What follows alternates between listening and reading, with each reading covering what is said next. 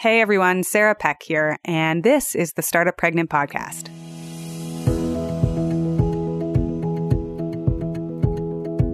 Today's guest moved to Vancouver for a dream job. But she left about eight months after she started, and she ended up stumbling accidentally into starting a venture fund. In 2012, she started Pique Ventures. She ended up taking it through several iterations of what the business was and how it worked. And in our conversation today, you'll hear how she says, in her words, this business became over a series of five years the home and launch pad for a lot of ideas. She knew what she was setting out to do. She wanted to help people move investment in a more meaningful way. And she also was wondering where all the women investors were. So she started Pique Ventures. Today, we talk to Bonnie Foley Wong. She is the founder of Pique Ventures. She's the founding investor in Pique Fund. And she's also the CFO of a US based specialty financial services firm. It's called Crown North Corp Inc. She's the author of a book called Integrated Investing, which the subtitle is pretty interesting. It's called Impact Investing with Head, Heart, Body, and Soul. So she's got a CPA from Ontario and, a, and she's a CFA charter holder. She's got a Bachelor of Mathematics and a Master of Accounting from the University of Waterloo. But with all of this technical scientific mathematics background, she also brings to us an emotional and decision making framework. In today's episode, you're going to hear why she believes so strongly that our emotions are important and that they are vital pieces of wisdom in our decision making, how emotions drive decisions, and you'll hear her story about what challenges she ran into with starting her own business and with the timing of her first baby. She waited a while before having her first kid at age 39. So take a listen. This is one of my favorite interviews. I'm sure I say that about all of them because I am so grateful to be able to talk to all of these women. Here we go.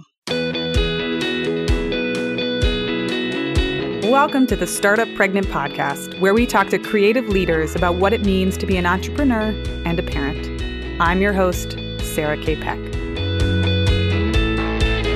This podcast is sponsored by Meet Edgar, a social media scheduling tool. With Edgar, you only have to create content once, and he does the hard work for you, making your content go further. As a busy parent and an entrepreneur, I don't have 10 hours a week to do social media scheduling. Who has 10 hours a week for that? To try it out for two weeks for free, go to ed.gr slash startuppregnant and get access to a free trial. You will be in love with them as soon as you realize just exactly what Edgar does for you.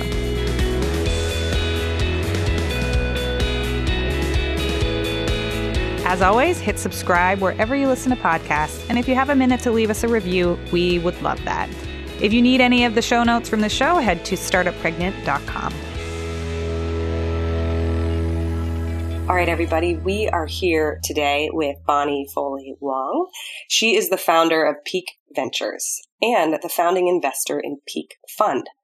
She's also the CFO of a US based specialty financial services firm, Crown NorthCorp Incorporated. And she's the author of a book called Integrated Investing Impact Investing with Head, Heart, Body, and Soul. Bonnie helps a diverse community of leaders pursue integrated investing. And with over 19 years of experience in mobilizing capital for entrepreneurial businesses as a financer, an investor, and an entrepreneur, she has collectively financed over a billion dollars of alternative investments in Europe and North America. She's a CPA, a CA, and a CFA charter holder, and she's a bachelor of mathematics and a master of accounting from the University of Waterloo. And she's based out of Vancouver, Canada, with her husband and daughter. Bonnie, welcome to the show. I'm so glad to have you here. Thanks for having me. I'm so excited and really honored to be on your podcast. Well, I am so excited to ask you lots of questions about things that I don't know very much about. So let's dive in. First, can mm-hmm. you tell us about what is Pique Ventures and how did you get started on this path? Mm-hmm. So, Pique Ventures is an impact investment and management firm. I founded it in 2012, so it's about five years old. And it was admittedly a bit of a, an accidental journey, as it were. because six years ago, I had moved to Vancouver for a job, what I thought would be a dream job. I ended up leaving it about eight months after I started. And so I'm actually coming up on the six year anniversary of leaving that job and having to figure out okay, what do I do next? And I had taken a stab at starting my own business before.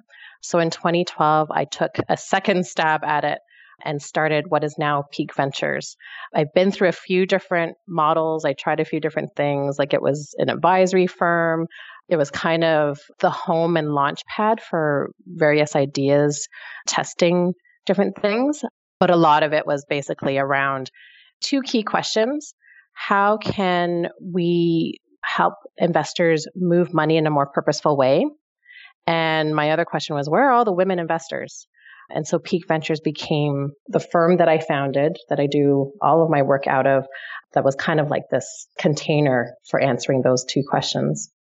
Wow. So I think that what's really interesting here is your honesty about how difficult or you've tried different times to start your own business once unsuccessfully and then also kind of swimming around trying to figure out what it was exactly. I think that's mm-hmm. an experience that a lot of people have and isn't one that's told as often. I mean it rings true to me. We start something is it working is it not working? What do we do? Can you talk a little bit about what that was like yeah, it's funny talking about it now because it's been five, six years and you know, I'm really fortunate to be in a place where I am doing what I love and I've been able to build a business and the container for doing all that, but it didn't happen overnight. Had you spoken to me five, six years ago when Pique Ventures was just starting, I wouldn't even know how to describe it. Like, I had no idea what it was going to be. It was a bit of like, if you can imagine a person flailing and just like throwing stuff against the wall, trying to figure out what sticks.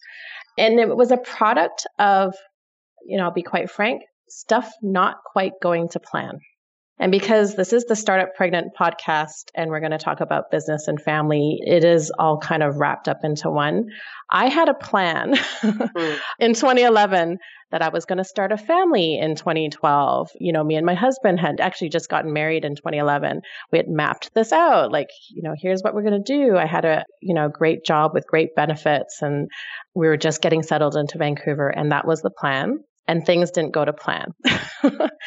and it was, as I said, like I had started on my own entrepreneurial journey a few years previous before I moved to Vancouver, but 2012 was really, really the start of that.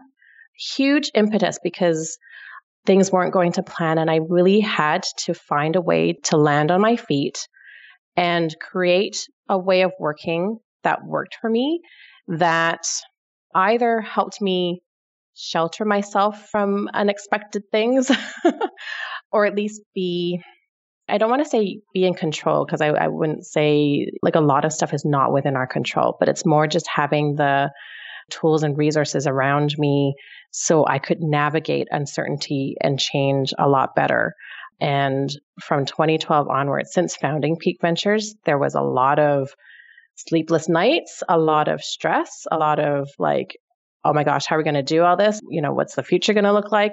How do I create a livelihood that is meaningful and makes use of all the skills that I have as an entrepreneur?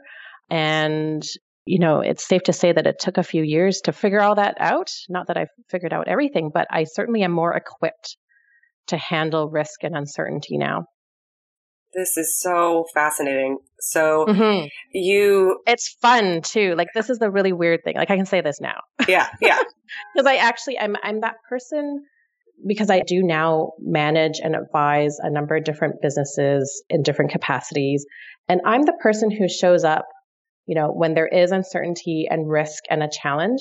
And I'm energized by trying to figure it out and kind of being that person who kind of calmly looks at risk and uncertainty and helps the people around me to figure it out and make the right decisions to at least take the next step forward. It's bizarre, like how much fun that is. It almost sounds strange say. No, it's it's true to being an entrepreneur. Actually, I think it is. So 2011, you had a plan. You were going to start a family in 2012. You mm-hmm. also mm-hmm. left your job to start this venture Mm-hmm. And it was a, filled with a tremendous amount of uncertainty. How did that affect your parenting journey? Did you decide to go ahead and say, well, you know what, even though everything's uncertain, we're still going to start a family? Like, can you talk about how those two coincided? I parked the family planning plans and, you know, it wasn't exactly easy to do, I would say. And I remember very distinctly, I was invited to an event where, you know, it was a group of very experienced women leaders as well as, you know, some up and comers. I was actually part of this group of leaders. I was honored to be part of that group. But the advice that I got from, because I, I candidly shared this then, and, and the advice from the women in that group said, you know, if you want to start a family, start now. Like, don't wait, just do it. And I didn't follow that advice. I'll be honest. I just felt like, no, I'm starting this business. I got to get my career, my livelihood to be a bit more stable. I need to figure a whole bunch of stuff out. No way can I even contemplate starting a family. My husband and I just parked it. We just put it on the back burner. Was there a moment when you had some sort of business success or like a moment when you said, okay, things are going all right enough and now we'll start? How long did it take and what ended up propelling you back to starting to get pregnant? So it didn't happen that way either. okay, okay. so let's see. So backtrack. So 2013, I was working with a colleague. I was sort of doing things on contract. It was pretty okay. It wasn't fantastic in terms of stability. Like the role was wonderful, but in terms of stability, still not quite there. But time was ticking because in 2013 I was 39. so it actually was more a biological clock saying, like, we can't wait. We simply have to do something now. Mm. It's funny. I can't quite remember exactly, you know, time and place, but I guess we kind of felt like things were okay enough. Wasn't perfect, wasn't perfect circumstances, certainly weren't the circumstances I imagined for myself in terms of starting a family, but it was okay enough. And end of 2013, I did get pregnant. I think I found out on, this is very candid stuff. I think I found out on Boxing Day that I was pregnant and I was like, what a great Christmas gift. This is so awesome. And then New Year's Eve, I experienced the most pain I'd ever experienced at that time in my life and I miscarried. But get this, it gets better because a business partner and I had decided in December that we were going to start a startup accelerator. And in January 2014, we started a business. I remember the very first day we showed up together to work on this thing together. And I was in tears because I told him like, I, you know, you know, I'm really excited we're starting this, but you know, this is what happened over the holidays. it was tough. And so it was kind of this funny thing because, you know, by sharing that with my business partner, I revealed that we were trying to start a family and we're about to start this accelerator.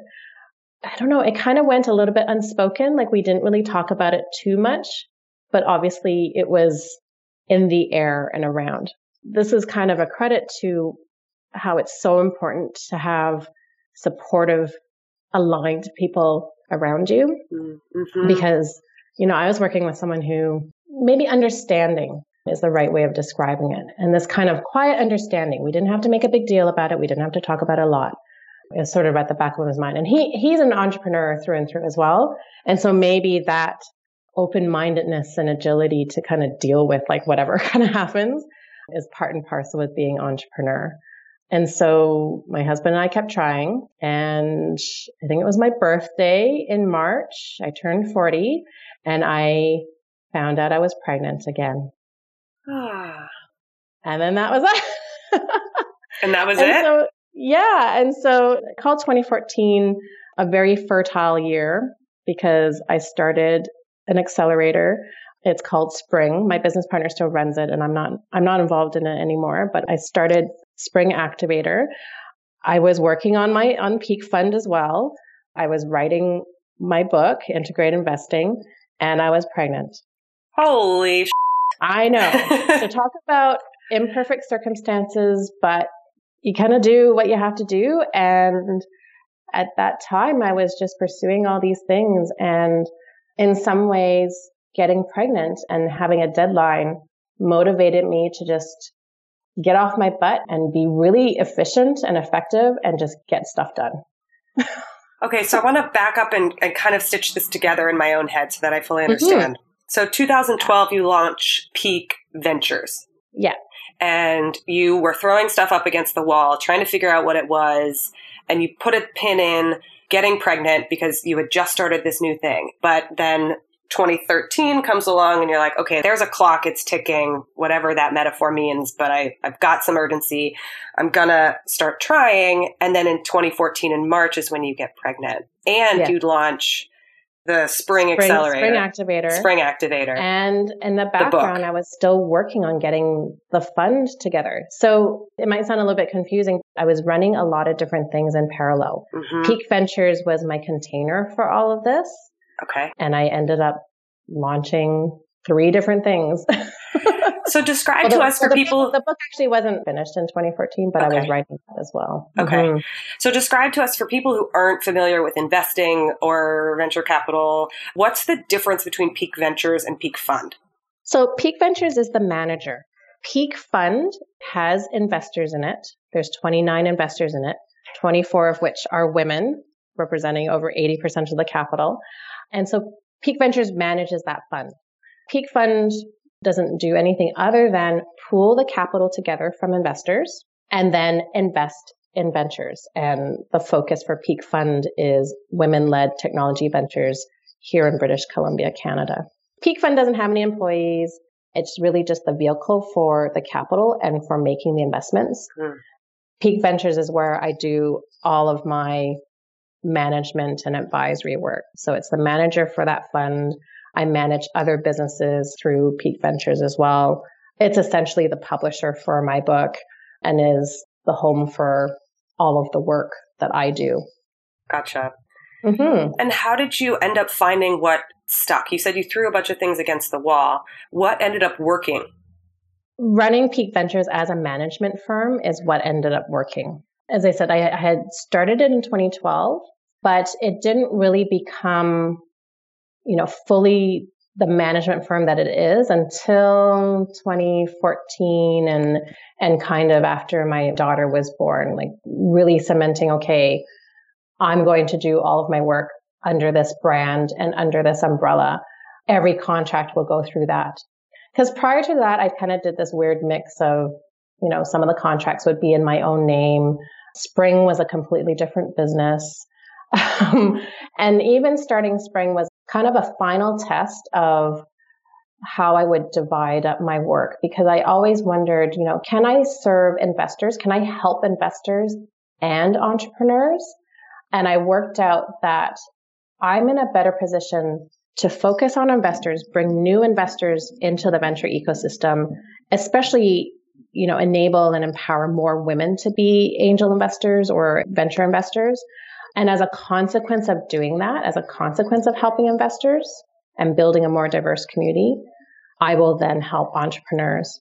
I worked out from starting the accelerator that I'm not necessarily the person to run workshops for entrepreneurs or coach people through capital raising, although I do do that as a consequence of what I do because people come and ask me questions about capital raising.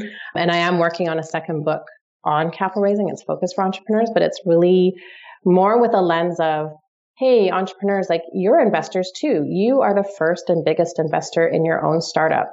Here are some tools to help you think like an investor that will actually help you attract other investors. After several years of trying to work out, you know, who am I going to help first? And where am I most useful in this ecosystem? I worked out that it is on the investor side. And so I ended up focusing on that.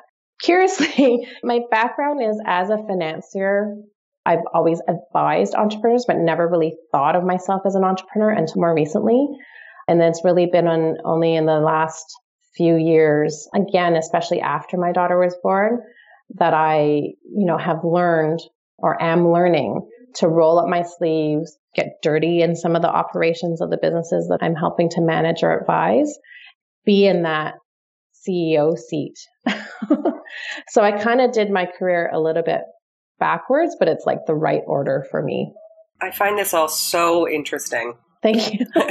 yeah, of course. It might and, be a little bit confusing, but it's because I didn't come to be an entrepreneur in what I think might be the traditional way. Like entrepreneurship was something other people did, you know, as I was growing up. Why do you I, think why do you think that was? So looking back, my family, my parents weren't entrepreneurs. I didn't have a lot of entrepreneurs in my immediate family. There is one at least, my aunt, and but I never really knew what entrepreneurship was. It was not really talked about in my household. And then also what I studied in university, I was studying to be a chartered accountant. Um, it kind of positioned me more as this advisor, not as an entrepreneur myself. So once I graduated from university and once I got my accounting designation, I was working with entrepreneurs, but they were my clients. Like they were, again, this other. I was advising them. I knew and kind of learned my own skills, like financial management, what information is, is useful and critical for financial and investment decisions. You know, it wasn't until more recently into my 30s that I was actually inching closer to being that entrepreneur, being that person who made those business decisions. Isn't that so, it, so interesting? Yeah, and it's a you know it's a little you know it's a function of exposure, but then mm. also I got this narrative in my head that it wasn't something that other people did. That was a recurring theme for me though. Like so in 1999, I moved from Canada. I'm from Toronto originally. I was living in Toronto. I moved from Toronto to the UK I moved to London in 1999. And that was the beginning of this shift in my mindset because moving to London was something other people did. And it was the first thing that I did that I thought, oh, other people did. And it was like, oh, wait a second, like I can do this too. And that was kind of the beginning of this shift of like, okay, what are the things that I always thought other people did that I couldn't do? Like, let's try it out. Like, I'm kind of curious what a corporate finance advisor does. Like, what is this M&A? I'm kind of curious what this is. Like, let's go figure it out. What is investment banking? Let's go try that. a lot of it was a little bit accidental, but it was definitely fueled by curiosity. And then that kind of comes full circle because it's also the reason why I named my business Pique, as in pique your curiosity. It was this embracing of the unknown and being curious about doing stuff that I hadn't done before. Oh, that makes so much sense. I'm wow. so grateful that you're sharing all of this because I think that for so many people, this uncertainty, the not knowing, the feeling like an imposter, right? Well, that's something other people do, or I don't do that. Or even just the experience of stumbling into something is so common. Like, I can't tell you how many entrepreneurs I interview where they're like, well, I don't even think of myself as an entrepreneur. Or, yeah, it took a while to learn. And I myself all the time, like, I write founder and then I delete it when I'm typing it out to somebody and I just, the mental and mindset implications of all of this are so interesting as well. You know, there's a lot of weight in some of these words and terms. Like, and sometimes people ascribe a little bit too much to it, mm. right? And then we get attached to this idea of what it's supposed to be as opposed to taking that word and applying to yourself and us defining what that means for us. I have to do that all the time. I have to be honest. Yeah. Because we're surrounded by ideas of like, you know, who is a CEO? Who is an investor? What do investors look like? what does success mean? That's a big one. What does work look like, right? Like, yeah. What does parenting look like? All of these questions, a thousand percent. No one sees the figuring out part. Like, no one sees the struggling and the stumbling and the experimenting. We kind of talk, I think, in the startup space, we talk a little bit more about it now but no one sees it, right?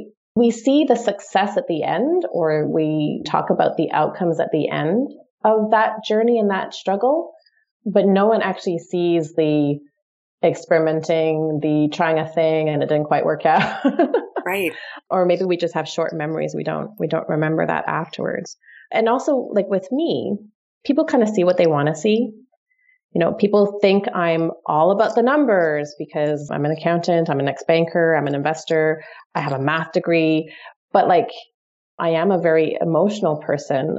All the major decisions in my life were actually driven by intuition because how could I have possibly made a big decision about my life with full information. Moving to London, moving to Vancouver, starting a business, like I have no idea how things are going to turn out. You know, I had to take these leaps of faith and kind of follow hunches. Like, yes, I do a bit of research, but like there's only so much research you can do, right? And even if I read up about other people starting a business or other people moving to London or Vancouver, those are their experiences, not the experience I'm about to have. I'm not 100% analytical, but people assume I'm very numerate and analytical. It's part of what I do, but there's a lot of emotion and intuition involved. And then people think I am a super planner, like I plan everything. I like to plan sometimes, but I've learned, you know, there's only so much you can plan because things don't go to plan. Let's plan what we can so that our lives aren't complete chaos. But then we have to make room for uncertainty. And when we make room for it, that's when we can handle the risk and, and the uncertainty a lot better. One of my latest phrases that I've had two people quote me on now yeah. is routine makes space for spontaneity.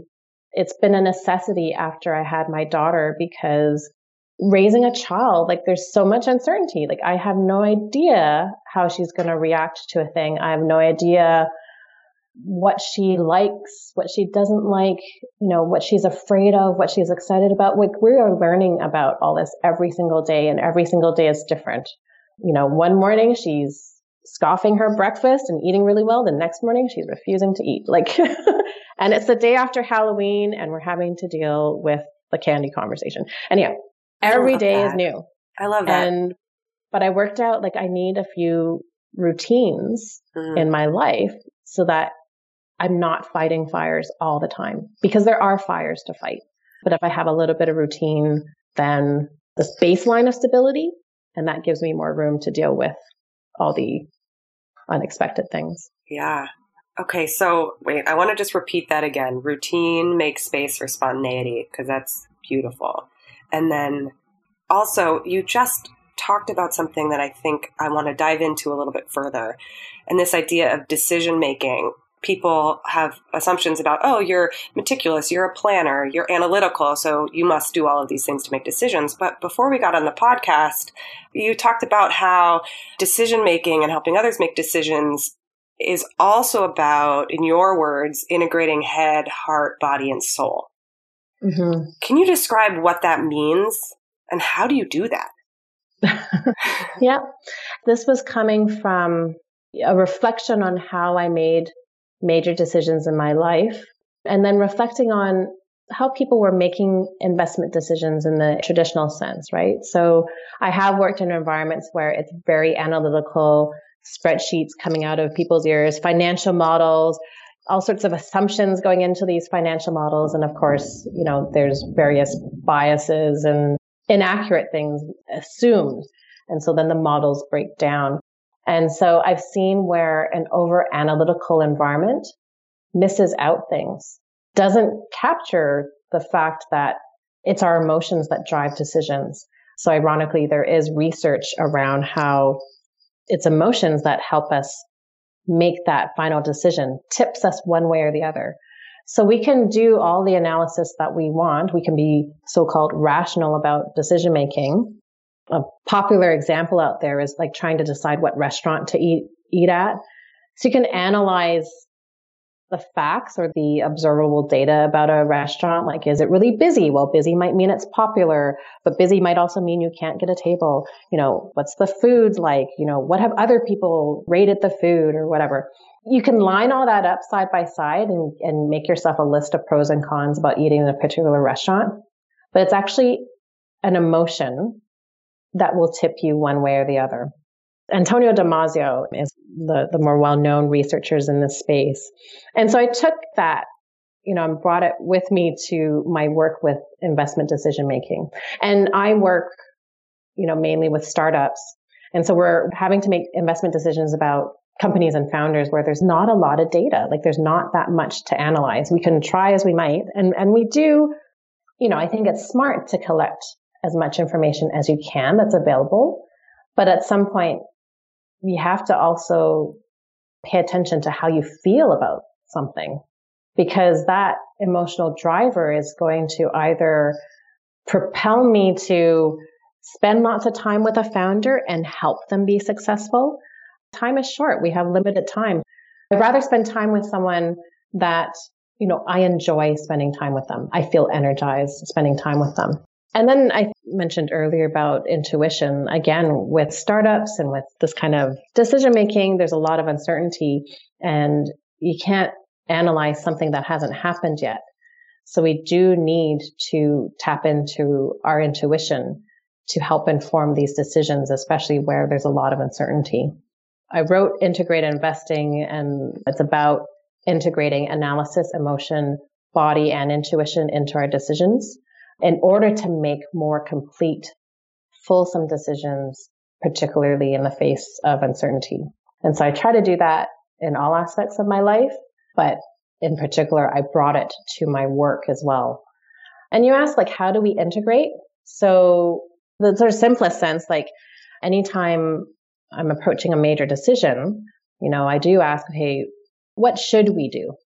The analysis part kind of answers the should part, i.e., we've we've done all our research, we've gathered all the data. What should we do? What makes sense? And then the second step is, well, what do we want to do? You know, what's the emotional driver? What's the desire behind that? The body part is also paying attention to like whether there are any physical signals or you know like if you're tired or hungry or stressed like that's going to affect your decision making and that's the physiological aspect of decision making and then lastly the intuition part is what do you know to do? And it's this tapping into this like quiet centered part to pick up on what do you know is the answer is the decision to be made here? Going for a walk meditating, you know, trying to cut out all the noise is really key to tapping into our intuition. We need more time to do that. Wow. So I keep saying wow after you finish speaking, which is just a testament to how much wisdom there is inside of all of this. And I want to layer in to what you just said some observations in, in working with women in my own life which is, I think, and tell me if this is your experience too.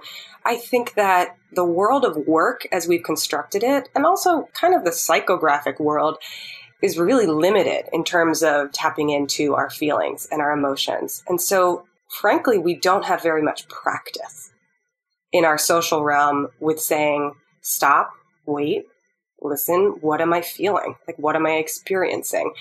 And even just learning how to do that can feel clunky and new for a lot of people. Hmm. It's so key. Like I've seen so many examples of this in my own working life, like ranging from when I was an investment banker to, you know, even more recently working through a situation where there was some conflict. On the one hand, we have to address the emotional side of it. Otherwise, we can't get to the heart of the decision. So in this more recent example with a startup where there was some conflict, I'm trying to figure out how to describe this without divulging too much confidential information, but there was conflict between a founder and their board. I was kind of like a translator in a way because I could hear what the board was saying and it was all very sensible. I could make sense of what they were saying because I wasn't as emotionally invested in the situation as the founder. And so I reminded them, it's like, hang on, like you have to address how the founder feels. Like you need to address the emotion involved in this conflict. By kind of framing it like that, we we're actually able to have much better conversations and communications around the conflict to the point that I heard the board repeating it back to me. Like they started to use the words like, yes, this is very emotional. Mm, yes, we need mm-hmm. to pay attention to the founder's emotions, how they feel about this situation. And so that was, you know, to me, that was a success. It's like, okay, like there's a recognition of the importance of acknowledging, not ignoring the emotion involved in this. Then we can better communicate and then we can get to better decisions. And then in other circumstances where this is more like in an employed situation. People wanted to leave emotional and like personal life out of the workplace.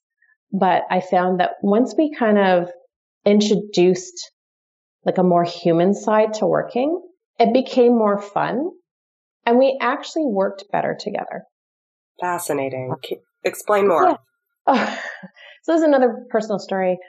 It was my first investment banking job and I, you know, joined this small team and the culture was, you know, I don't want to hear about your personal life. I don't care. Like it's all about the deals and it was all very like serious and analytical. And, and so I was like the first client facing female to join this team. It was all guys. And there was one day I was going through a breakup with my then boyfriend and I, you know, I was in the office and I was just feeling kind of down. And my manager at the time asked me, you know, what's wrong? And I said, no, no, no, you don't want to hear about it. Like, just, you know, carry on with what you're doing. This will pass. And he was like, he was, you know, poking, probably like, come on, tell me what's wrong. And so I told him I was having this problem with this boyfriend at the time who was Irish. And so my manager put on a fake Irish accent and like tried to cheer me up. hmm. It was the most endearing thing and kind of revealed this more human side to him. And it was strangely a turning point because from that point forward, like we all kind of became friends. Like we act like we liked working with each other and like we could actually have fun and laugh and kind of talk about how we were feeling about stuff.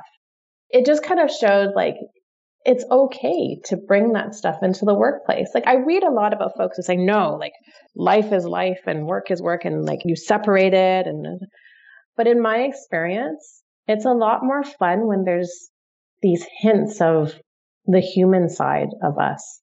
We can actually get more done and have more fun working together if we did that. Hmm. Yeah. I mean, I couldn't agree more. The reason I've mashed up the words startup and pregnant next to each other is on purpose. Mm-hmm. Right? Like we've got to bring these two things back in touch with each other. I want to make sure we have time to talk about the next part of your pregnancy and parenting story because where we left off earlier in our conversation, you had just gotten pregnant. You had just turned 40. Happy mm-hmm. birthday. What a birthday present. What was your experience of pregnancy like? And can you take us through what it was like to become a mom? So, my pregnancy was pretty good. I took a few steps. Like I was working with a coach at the time who advised get some processes in place. Like she was trying to warn me that things were going to shift and, and I couldn't do everything myself and I, I needed to make sure I had some processes in place. But I took advantage of having lots of energy in the second trimester. That was summer 2014 and I, and I got a lot done. Just to paint the picture, like I was trying to get the business model of that accelerator to work with my business partner. I was trying to gather together like a critical mass of investors around Pique Fund so it could launch. In 2014, I had, I think, one major commitment and then like a handful of people who were interested, but like I had to move them to signing on the dotted line. Like I had, you know, I'm gesturing right now, like I'm trying, you know, arms around these people, trying to bring them closer together all the while, you know, I knew that I had this November deadline um, once baby came, I kind of anticipated I wouldn't have the same kind of energy or time to do this heavy lifting and, and figuratively in, in this work, right? I look back on this and I'm kind of appalled a little bit that I actually had the time. I think I was writing on Sundays or something like that. like somehow I had the time to like continue to work on the book too. I was pretty fortunate. I had quite a bit of energy in the second trimester. I remember taking long naps in the evenings in the first trimester. I didn't have morning sickness, so I didn't have to deal with that, fortunately. And I just had a lot of good support around me. And it's all a little bit of a blur because somehow I was able to, you know, set a date to do the first close of the fund. And it's a small fund, it's an angel fund, but I, you know, somehow managed to set a date of mid October for the first close my daughter was due in like the first week of November. I have no idea how I did that. I'll be honest. I think it was just sheer will of like, it has to be done. Because if I don't close this first bit before my daughter is born, I don't know when I'll be able to do it. It's good that I anticipated that because again, I had a bit of a plan like, okay, like, you know, the first six weeks, I'll definitely be home with my daughter and, you know, recover and spend time with her. I couldn't have anticipated how my emotions were so mixed after she was born. Like, I'm the primary income earner in our household. My husband had already decided like he was going to be the primary caregiver. He was going to stay home full time because I had these different business ventures and the fund. Like it was kind of expected that I would have to go back out there after she was born. and I kind of didn't want to at first. I had this moment of like, what if I want to stay home? Like, why can't you go to work? and that lasted for like at least six months. and I, I was still running around doing stuff with the funds. Here's the timeline. The first close happened in October 2014. My daughter was born in November. We made our first investment in December. Um, wow. And then I know, but it was this haze, like partly here's the stuff that has to get done. And when I'm not doing that, I'm going to try to sort out my life and like spend time with my daughter, but like just ruminate over like what next. Spring 2015, I continued to welcome new investors into the fund. It's an open fund, so investors can still come in. And then I think we made our second investment in April 2015. There was this weird thing of like, the fund had a little bit of momentum. I had obligations, like I had other investors that I was responsible for and accountable to. And at the same time, in the background, the stuff that people didn't see was me trying to figure out, like, how am I going to do this? Like, how am I going to build a livelihood and be a mom? Like, what if I don't want to go back to work? And by that point, like all the consulting, the management and advisory work had stopped because I didn't have the time and energy to go out and do that. And like my hormones are up all over the place. I'm really emotional. I'm like my world is my daughter. I barely noticed my husband at some points. Like I just told him point blank, like you are not high on my list of priorities right now. I'm just saying this really honestly. It's very different because I fell in love with my husband again afterwards, mm. but it took a mm. while to get out of this haze. And maybe some of it is, I don't know if this is true, but maybe part of it is like a bit of a survival thing. I've just brought this small life into the world and I need to pay attention to her. and that's the priority. I had also brought into the world, you know, this fund. And so there was like, you know, I had to pay attention to that too. And then everything else just fell off my plate. It's the same time when I stepped away from spring. Like I just had to prioritize around what I had time and energy for. Two other things happened in 2015 that kind of then set the pace for for how I got to now, like how the pieces of the puzzle actually fell into place now.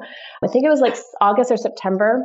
I gathered a group, three other of my entrepreneurial women friends who are all moms, two of which have kids that are older than my kids, and then one whose daughter was like six ish months older than my daughter. And just had like this I don't know what you call it. it. almost felt like a bit like an intervention like they just kind of worked through the challenge with me of like, what's the most important thing right now? You know, what are the things that have to be done? Which was like, I had to provide for my family. Like I'm the one who had to generate an income for our family. The fund, you know, I have responsibilities associated with the fund. You know, I wanted to spend time with my daughter and my friends helped me work through all these issues. And one of the conclusions that came out of it was they said, you know, maybe you should put the fund on hold. Interesting. These are the other things that are more important to your survival and happiness. Maybe this is the thing that's actually not that important at this time. It was almost like permission to put the fund on hold. And what did I do? Right. I did the opposite. but it was like, but, but I could only do the opposite because I had this permission, like this sort of feeling of like, okay, it's not the be all and end all. So somehow a weight got lifted, which then actually enabled me to keep going with the fund. I ended up reconnecting with my mentor, who's now a new business partner on the US based stuff. Basically, my daughter was around 11 months or 12 months old. And then the snowball kind of started of where, you know, I was able to work on businesses, help manage businesses in the US where my mentor has invested. And, you know, I was rolling my sleeves up as an entrepreneur. I was building the fund. I was like, again, like welcoming more investors to the fund, investing in more startups, and all the pieces of the puzzle did start to fall in place. But I do credit that conversation I had with my three women, mom, entrepreneurial friends who helped lay out the priorities and kind of enabled me to give myself permission mm. to choose and to kind of, I don't know, it kind of just took some of the pressure off, maybe. I'm not entirely sure what magic happened there. I think this is so interesting. and I think it relates back to what you were saying about decision making earlier. Like sometimes it's harder to make a decision in a void. And when someone gives yeah. us a wise opinion or a point of view, you can actually bump up against it. Like you don't have to take that advice or opinion, but you can say, oh, wow, I'm having a strong emotional reaction against mm-hmm. that, right? Like I actually want to make the opposite decision. And that mm-hmm. sounds like what you've done in some ways. And a friend of mine recommends this to me all the time. Like, if I don't know how to make a decision going forward, just wake up one day and choose one. Like, flip a coin and choose one, and then watch what happens inside. There's like a dread reaction or like a rejection, or there's like enthusiasm and excitement. And that can be helpful if you don't know how to tap into what you know, which it sounds like you're doing kind of with your friends and your advisors and the women mentors that you have, where they're like, oh, well, you don't have to do this and then inside you're like actually i really really want to hmm it's funny like indecision is like the worst place to be i personally actually hate being on the fence about stuff but at the same time i know that sometimes we have to just be in that place of not deciding yet because we're still gathering information it's true it's and true. then when we're equipped we can make some decisions. That's one thing. But to your point, so somewhere in between this journey of mine, well, between being an investment banker and, and really starting this entrepreneurial journey, I literally ran away to the mountains and I was training to be a ski instructor. I actually got my qualification and, and, you know, there's a lot of decisions to be made in downhill skiing, like where there's uncertainty and risk. And one of my coaches had said, a bad decision is better than no decision. I say that to people and like they cringe. They're like, oh my gosh, like I can't imagine making a bad decision.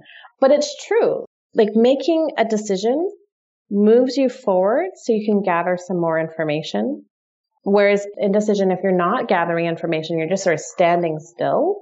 Like in the skiing context, you would freeze to death on the top of the mountain. Right. um, and so I do have that at the back of my mind you know, sometimes it's good to just get off the fence and move, take one little step forward. And it is really valuable talking through stuff with other people with different perspectives. Like I'm so used to being the advisor and, you know, the person that people come to for decisions. But when it's my own decisions, like I need to do the same. Like I need to, you know, talk to other people and gather some different perspectives to get off the fence. I think this is so interesting, and I could talk to you about this for hours and hours. That last thing you said about indecision being so problematic, it actually, A, I needed to hear this today in particular, but it lifts a little bit of the weight off your chest. My, I'll speak from my experience. It lifts a little bit of the weight off my mm. chest when I get stuck in that like eddy of perfectionism where I'm like, oh, I have to make the best or the perfect decision. And then I take too long. And it's like, actually, sometimes the best thing is to take a step forward and be like, what the heck? We'll try this double black diamond. And if you end up taking off your skis and like crawling hmm. down the side of the mountain, it's okay. You're going to learn a lot. You're going to be like, oh, maybe I need some more ski lessons, right? But that like taking the step and not getting stuck in the indecision. Oh, brilliant. Okay. Mm-hmm. Bonnie, for my last question, actually, I want to ask you, is there anything I didn't ask you that you really want to talk about or share? Well, like to kind of stitch it together, like you know, I've had this wandering career path that kind of started in this place of you know, is a little bit of caution and seeking security. Like, as I said, partly because the way I was brought up, like I wasn't exposed to risk taking at the time. I learned later, like my parents did take risks. They just took them in a different way. They took them early by the sheer fact of just immigrating to Canada. When they were raising their family, they were in this place of like, okay, now it's all about safety and security and stability for our children. So that's kind of like was the start of my journey. and it's been this kind of path of learning about risk taking and curiosity and embracing risk and uncertainty. And then the other theme has been around decision making. Like everything that I've done or do has to do with how do we make decisions? What information do we need to make decisions? And information also includes that emotional and intuitive part. You know, as an investor, it's all about investment decisions, but it's also, and I'm learning this now, about business decisions, right? So I have a lot of respect for entrepreneurs and operators that then become investors. Like I didn't quite understand it because I started off as a financier. Money was my product. Like it's what I did but I have a real great appreciation for folks that have that operational experience that informs decisions. And I think that really does contribute to being a good investor. But investing is like essentially about decision making, but so is running a business, right? So is being a startup founder or CEO. It's all about the decisions that you make. So anyhow, that's been the recurring theme that stitches everything together on my path. I'm really fascinated by how we make decisions and, and how to do that better. Wow. Do you have any books or people that you follow in the world of decision making that you would recommend to our listeners? Not on decision making specifically. I've been reading a lot of books over the past year. They're kind of all over the place and they're all a little bit different. Really, it's about getting as informed as possible and gathering those different perspectives. So books wise, the one that kind of comes to the top of my mind is Margaret Atwood's Payback. It's really neat. So Margaret Atwood kind of resurgence and popularity thanks to Handmaid's Tale, but she did a series of lectures and it's in written form in a book called Payback and it's about the story of debt. Interesting. it's, a, it's a small book. It's a really neat read because it's got her amazing storytelling ability and will give like a really different perspective on debt and what debt means and like the money side of things. So that's pretty cool. And then I've been reading a bunch of CEO type books over the past year. So Outsiders by William Thorndike. That actually sort of is along the theme of entrepreneur as investor. Just finished Good to Great. Jim Collins is Good to Great, which I'm also kind of reading, like, you know, some people have some criticism of that book, but it's, you know, I thought it was a pretty good read. And then in terms of people that I follow, I'm a huge fan of Kieran Snyder and Textio. Mm. Kieran's Seattle based, and their technology analyzes words. Interesting. You know, what, what the impact words have on hiring decisions. There's a lot of really interesting stuff like just opposite end of the spectrum. But I think, you know, starting with my recommendation of Margaret Atwood and ending with Kieran Snyder kind of speaks again to like, it's not just about numbers, right? It's right. actually about how words communicate and inform decisions too. Where can people find you on the internet and more about what you do? Yeah. So you can find me at piqueventures.com, P I Q U E ventures.com. And I'm also pretty active on Twitter. I'm at Bonnie O Wong. And if you really want to chat with me, I'm also a writer on Quora. So Q U O R A. Look up Bonnie Foley Wong. I answer questions about capital raising and angel investing and all sorts of other things in between quite often. So you can find me find me there. Thank you so much. Thank you. It's been such a pleasure speaking with you.